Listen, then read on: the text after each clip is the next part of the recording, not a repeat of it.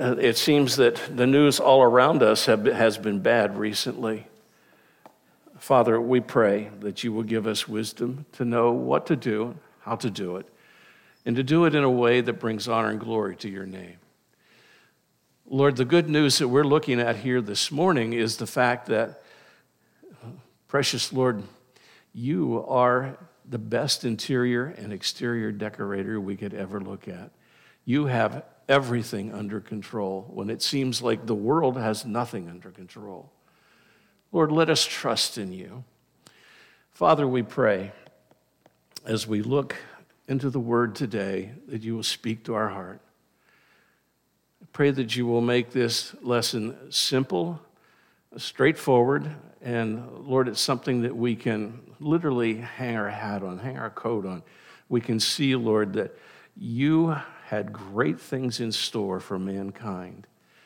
And you used this man, Paul, to bring messages of truth to ages, to generations, through the centuries, to believers, for those who do not know you. And he called and he, he you used him to bring people to come to you. We pray this in Jesus' name. Amen. So, I don't know how much of this we're going to get through this morning. I want to look specifically as we begin at the definitions, uh, and we're, we're going to do that in just a moment. But Paul's letter to the Roman churches was written in a systematic and organized fashion. You may not think so, but it was. You could say that Paul was a trendsetter. You could say that um, this really is the beginning of systematic theology. That's a, that's a word that I know most people don't even hear or talk about, but systematic theology is simply an orderly and logical presentation of God's word. And when you're reading this letter, and this was written to the house churches in Rome, not one particular church, this letter is what has shaped our Christian faith and belief for over 2,000 years. Now, looking back, over two weeks ago, we discovered in chapter 5 that sin has come through Adam to man, and sanctification comes to man through Jesus Christ. So, those things are very simple, very straightforward. Now, I'm not going to ask you if you remember uh, uh, the definitions of justification and sanctification because honestly, I can't remember what I had for dinner last Thursday. So, um, I don't expect you to remember these words or these, these definitions. I do know what I have on Friday night, every Friday night hamburgers and french fries. Okay, I do know that. So, anyhow, two weeks ago, I promised you I was going to give you definitions of the doctrines uh, that we're studying. And what we're going to look at, by the way, these definitions are abbreviated. If I took the time to go through each one of these, we could spend a whole hour just on this, and then I could start over again the next week and still not be done, okay? So I'm giving you a very abbreviated definition. The first one we're looking at here this morning is imputed sin. So if you put that up on the screen, that would be good. Imputed sin, it's the result of man's participation in Adam's sin. Therefore, the scripture tells us from the New American Standard Bible, just as through one man sin entered into the world, and death through sin. And so death spread to all men because all have sinned. Very clear. Through one man's sin, judgment came to all men. This doctrine is called original sin. However, our sin was, here's, okay, imputed sin. Imputed, it means it was charged, it was credited to Jesus Christ. God took our sin, your sin, my sin, and he placed it on him on the cross. Okay, the following verses explain this very clearly. 2 Corinthians 5:21. For our sake, that needs to go up on the screen, please. For our sake, God made him, Jesus, who knew no sin, to be sin for us and then Isaiah 53 6, many of you know this. The Lord has laid on him the iniquity of us all, okay? But there's a future blessing here. For those who believe, uh, when we're in heaven, we're going to be able to stand in God's presence, in God's presence, uh, because Jesus has taken our sin upon himself. And he has done this. He has given us a gift, and that gift is his righteousness and his holiness to us. So that's what all of this means. Okay, when you accept Jesus Christ as Savior, your sin is imputed, it's given to Jesus Christ. He does something for you, He gives something back to you, He gives you righteousness and holiness. This is all done through the sacrifice of Jesus Christ on the cross. Now, the second definition is this it is justification. This takes place when. Um, an individual trusts Jesus Christ as Savior, it removes the guilt and penalty of sin. All right, these are things you need to know because we talk about words like this all the time. But I, I, I fear that in many cases in our, our, our church doesn't understand the depth of what Christ has done for us. Okay, so our sin is removed. The guilt and penalty of sin is removed. It, it, it, occurs the moment you place your faith in Jesus Christ in a very simple way, a very good way for you to remember justification. It's as if you never sinned. It's accomplished by faith. Christ's righteousness is then experienced and enjoyed, and you are made right with God. The guilt and penalty of sin is removed. It's removed uh, we are now saved from wrath. And the verse needs to go up on the screen, please. Having now been justified by his blood, we shall be saved from the wrath of God through him, through Jesus Christ. So, the penalty of sin, remember this the penalty of sin is death. When you do not know Jesus Christ as Lord and Savior, it is death. There are two locations for our soul heaven and hell. Now, the penalty of sin is death, but that is removed. But here's something you have to understand the power of sin in your life is still around us. And you can dabble in sin. The power of sin is still around you. So, but I want to tell you this justification is an act of God, it's free. Now we come to this word sanctification sanctification. This is a lifelong process. Screen, please. Sanctification is a lifelong process where the individual chooses to grow in Christ. It's a lifelong process. How many of you have ever felt like you've just come to a point where you've drifted away from Christ?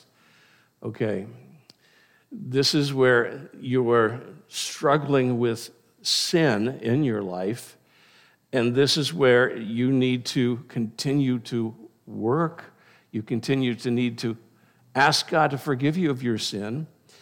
You see, sanctification is not an act, it is a continuous work of the believer, gift of God, but it's a continuous work of the believer. As you grow in faith, your growth in Christ is what makes you the sinner, makes you righteous.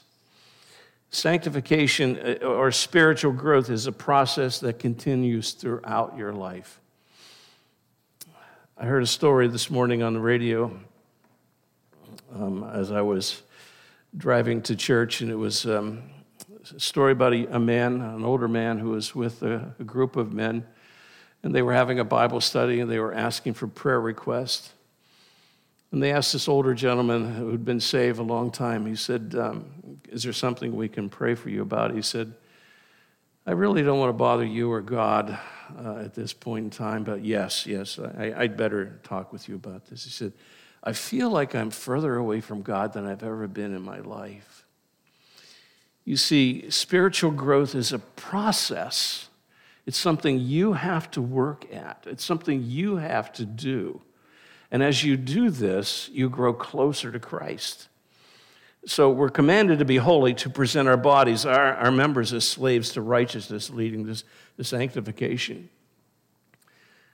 So um, that's in Romans chapter 6 and verse 19. And Philippians um, chapter 2, verses 12 and, and 13 also tell us that We are to work out our salvation. We're to be involved in good works. Yes, we're to be involved. One of the good works, the best good work, is for you to be in the Word of God, growing deeper in Christ. And then this last term I want to give you this morning's last definition, is um, righteousness. We talk about this all the time. You hear this from me, from anyone who has spoken from this pulpit. Uh, through the last 150 years this church has been in existence. Righteousness is to live a holy and upright life according to God's standards. That's what it, that's what it means. We all don't know this. Sin is disobedience. Isaiah 6, 4, 64 6. We are all infected with impure sin. When we display our righteous deeds, they're nothing but filthy rags. We don't become righteous because of our goodness. God transfers the righteousness of Jesus Christ to those who trust him. Galatians 3 6. In the same way, Abraham believed God, and God counted him as righteous because of his faith. God sees us as righteous because of our faith. All of these things take place because of that. From these very simple, abbreviated definitions, you can see that God is a great interior decorator as well as an exterior decorator. You see, I personally believe that we are way too weak in our testimony for Jesus Christ. I personally believe that we don't rock the boat sometimes when we should. I believe that we should make waves sometimes. And we always seem to have excuses as to why we can't share the, the name of Jesus Christ. Honestly, I don't want it on my conscience that um, my family members have gone to hell because of me, because I was fearful of, of sharing Jesus Christ. God moves into our hearts and lives by the power of the Holy Spirit to make us the kind of Christian we should be. He doesn't leave us in our sin, He saves us. This brings us right now, right here, to verse 1 of chapter 6. Whom do you serve? Point number one. Paul opens this uh, um, chapter here with an idiomatic question. Uh, basically, you could call this a colloquial question. It was a question every Jew would understand. It's a brilliant question because we're still, preachers have been asking this question for 2,000 years. And this is what Paul says What then shall what we do? Shall we go on sinning so that grace may increase? And he answers his own question. He says, By no means. He says, We have died to sin. How can we live in it any longer? A brilliant question. Of course not. May it never be. This is where we take too much license. I won't hold back on that. I've done it myself. I know God will forgive me, so I'm just going to go ahead. I'm going to go ahead and do this and suffer the consequences. When you accept Jesus Christ as your Savior, your link to Adam is broken. There's an Old Testament illustration I think can help you understand this. Paul continues to repeat himself so that people understand what he's talking about. He goes deeper and deeper as he goes further. This Old Testament illustration is this when Moses led the Israelites through the Red Sea, their bondage to Pharaoh and his taskmasters was broken. When we accept Jesus Christ, our time, our condition of servitude is over. We are now linked to Jesus Christ. After you have experienced God's wonderful salvation, honestly, what we should say is hallelujah.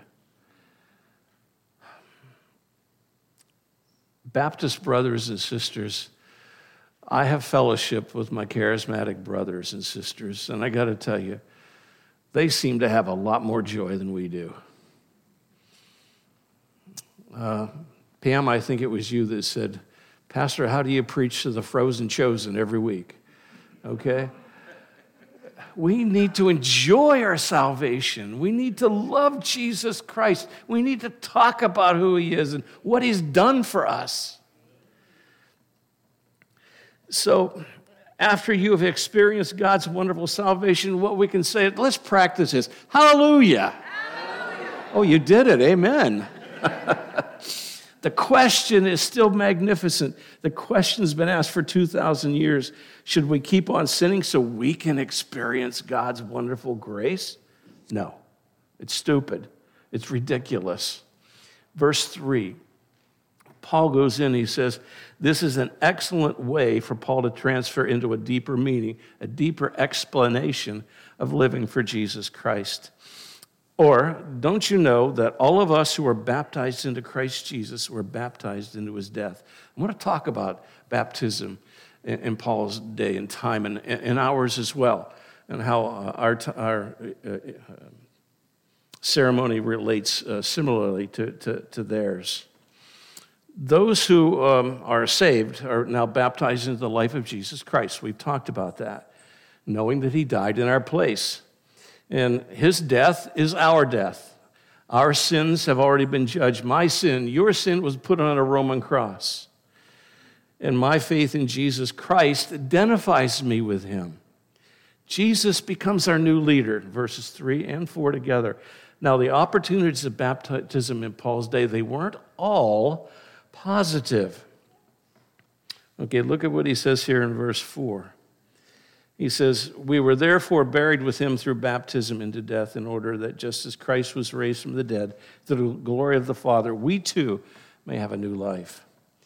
So I'm talking about adult baptism here. Um, this is what took place when a person believed that Jesus Christ was their, their living Savior and they wanted to be baptized. This was a ceremony that took place, and this is how it took place. The, per, the person cut their, their, their, fingernails, their nails. They cut their nails, they cut their hair, and um, they literally were beginning to uh, live their life all over again because what took place here is, in many cases, families disowned their adult children for becoming a follower of the way. That was the, the term of uh, uh, Christianity back then. So, when a person entered Christianity from heathenism, three things. This is what took place for the male sacrifice, circumcision, and then baptism. These were their opportunities. To be baptized, the person, as I said earlier, cut their nails, their hair. Male was circumcised. They took off their clothes. It's believed, some believe all of their clothes. Others believe uh, they kept their undergarments on. They were given a white robe, which symbolized their purity in the water, the person confessed their, his or her faith before three of the church fathers, church leaders. The candidate then received uh, certain exhortations, teachings, advice, uh, counsel from the church leaders. Today, we follow a similar path. We confess that we've died to self. We confess that the, we, we died to the old man. We testify that we're done living in sin. We're following a new way. We're following Jesus Christ. We're saying we're living a new life, a resurrected life. And as I said earlier, our sins are placed in two locations on Jesus because you've trusted, trusted in him, or on you because judgment is ahead of you in hell. There's no other placement. Verse 4 Paul is amplifying your identity, our identity in Jesus Christ. We are identified with Jesus in his death and his resurrections. As, as we've already talked about, our sins have already been judged. Today, baptism is a visual and verbal ceremony. It's, it's beautiful. Uh, you're watching a message take place in front of you because the person, as I've just said, confesses their sin says that they're going to live a new life for Jesus Christ. And as they go into the water, the, the, going into the water as Jesus signifies you're dying to the old way, death. You come back up out of the water, you're resurrected into new life. Symbolically, we're doing the same thing. We're raised and joined with Him. So we come to verse 5. The life of Jesus truly is our life. When we owned the greenhouses, there were a number of things we experimented with. We, we tried some grafting. I wasn't very success, successful at it. Cindy's father was the expert. I was the novice. I was trying my best. We had some success, but grafting is when you're taking one type of plant and graft, putting it into another, and you're making a hybrid.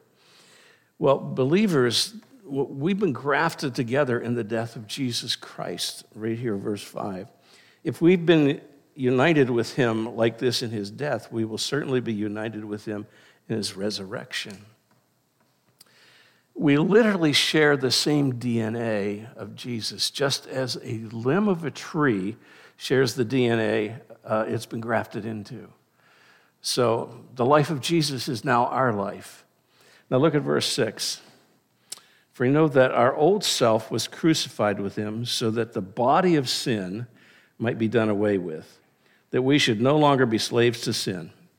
Now, I, I like this. I, I, found one word here that, that uh, stood out to me. It's the word body. And the, the NIV, the New American Standard, the New King James, and the ESV have the word body there. The word body simply means this it means um, the, the Greek word is katargeo.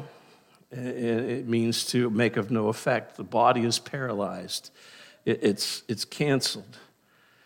So literally, we should no longer serve sin. But this comes back to our sanctification, where we have to work out our salvation. We have to continue to draw close to Christ. Okay, so um, our old nature is no longer in bondage, but sin is not totally eradicated. This is where we have to work and work hard and trust and believe. Now, lastly, we're coming to this situation in verse 6. Your belief is key. Since we've died with Christ, we're to live for Him now and forevermore. What does that mean to you? What does that mean for you to live forevermore for Jesus Christ? You see, someday you're going to be raised with Him. And someday um, we will be judged for those things that we have done. there are sometimes I, I, joke with my wife and say, Well, you'll find me in the back row of heaven. Uh, you're going to find me making excuses. Bottom line is, um, we're going to be raised with him someday. What, what will you have to say? Verse 9, the verse is self explanatory. And it simply says this We know that since Christ was raised from the dead, he cannot die again. Death no longer has mastery over him. The resurrection of Jesus Christ opens up eternity to all who have trusted him as Savior. I've already said this when you trust Jesus as your Savior, you're committing yourself to a different type of lifestyle. Your belief in Jesus means you have died to one kind of life and you have been raised and born into another. I've already shared this as well. We're entirely too passive in our lifestyle and our testimony. So I'm encouraging you at this point in time to open up and be a little more bold in your love of Jesus Christ. Rock the boat, make a wave. You know what? If you offend someone, it's better to have offended them than to have them die and go to hell. So Paul said our testimony should shine brightly. And I believe that this is a time in our country when Christians can stand out. Those of us who are healthy, we can go shopping for other people whose immune systems are compromised. We can show them the love of Christ. We can demonstrate it. We can be the feet and hands of Jesus Christ. Our testimony can speak loudly now. It doesn't say we need to be reckless. It simply means that we need to make a difference in the world. We need to clearly identify with Jesus in our testimony and our walk, and we need to actively live for Him. Lord, thank you. Thank you for your great love, your deep, deep, deep love of us. We give you thanks, Father for who you are, for what you've done. We've taken a very quick look, Father, at the great works that you have accomplished for us. Thank you, Father, for righteousness, cleaning the slate for us. Thank you for sanctification. Thank you, Lord, for the privilege of showing you that I love you and learning of you and sharing that love. Thank you, Father. Thank you. We do love you. We pray this in Jesus' name. Amen.